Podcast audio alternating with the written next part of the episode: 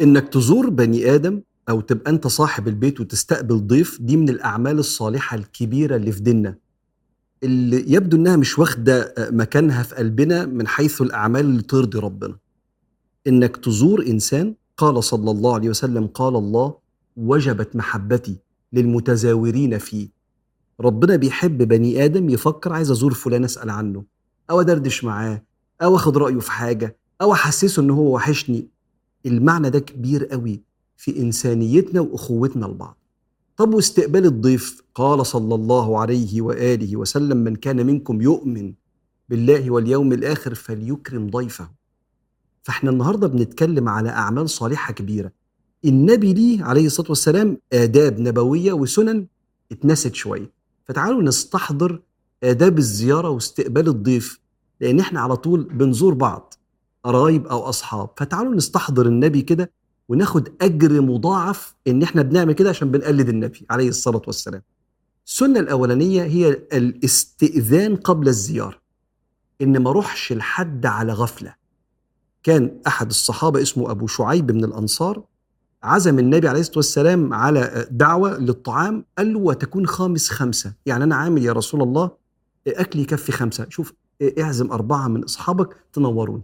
فالنبي عليه الصلاة والسلام ماشي مع الأربعة واحد شافه قام داخل معاهم بقوا ستة.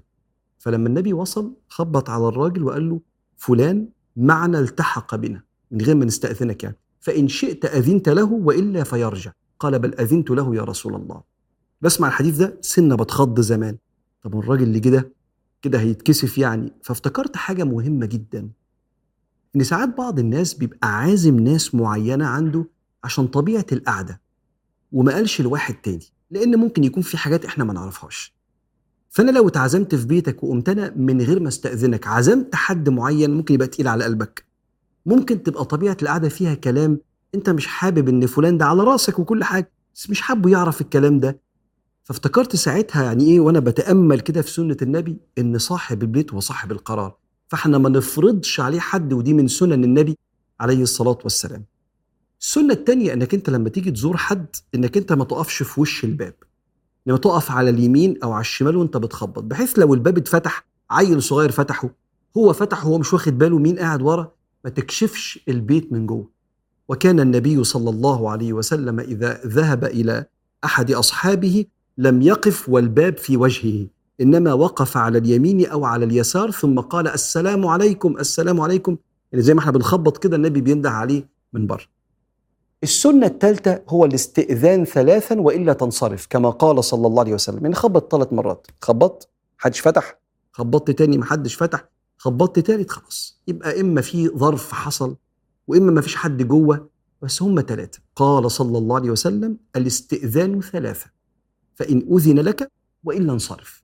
دول كده ثلاث سنن.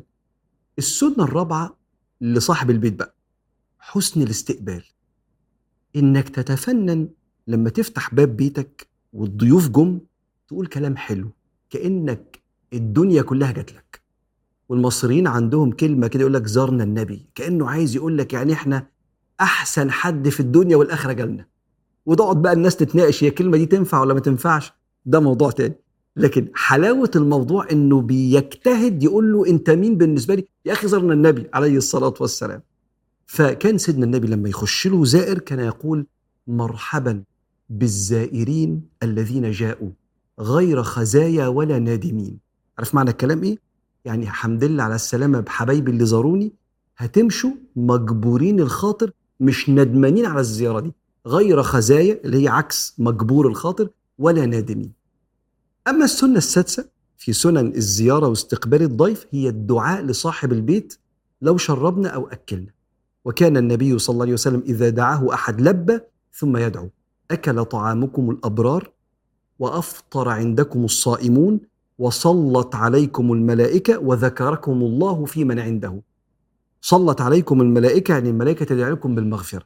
فكان يدعي وما كانش يمشي إلا لما يقول أط اللهم أطعم من أطعمنا واسقي من سقانا. أما السنة السادسة والأخيرة هي حسن توديع صاحب البيت للضيوف. لو أنت بتعمل كده يبقى أنت محمدي نبوي. وبس بفكرك تعملها بنية تقليد سيدنا النبي عليه الصلاة والسلام اتباع سنة النبي وإنها سنن منسية. ولو ما بتعملهاش يلا بسم الله بداية علاقة جديدة في ارتقائك بنفسك وعلاقة جديدة مع الآداب النبوية والسنن المنسية. كان سيدنا أحمد بن حنبل يوصي كده إذا جاءك ضيف فخذ بيده حتى توصله وتأخذ بركابه. يعني إيه؟ تطلع معاه من البيت وتوصله لعربيته. مش تقف معاه وقف حلو إنك أنت تقف على باب البيت مع السلامة يا جماعة لطيف. بس إيه الأجمل؟ ودي شفتها في حد من مشايخنا كان بيعملها معايا ان لما كنت أبقى عنده في البيت وهو الكبير وأنا الصغير خلاص أنا اتعلمت على ده أنا اللي أشكره وأبوس إيديه كمان.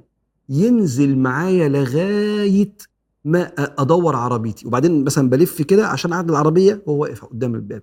فوأنا ماشي أقول له مع السلامة هو لسه واقف. يقول لي مع السلامة. كم من الكرم واللطف والحنية اللي يحسس الضيف إزاي أنا فرحت إنك أنت جيت لي. وصدق رسول الله من كان منكم يؤمن بالله واليوم الآخر فليكرم ضيفه.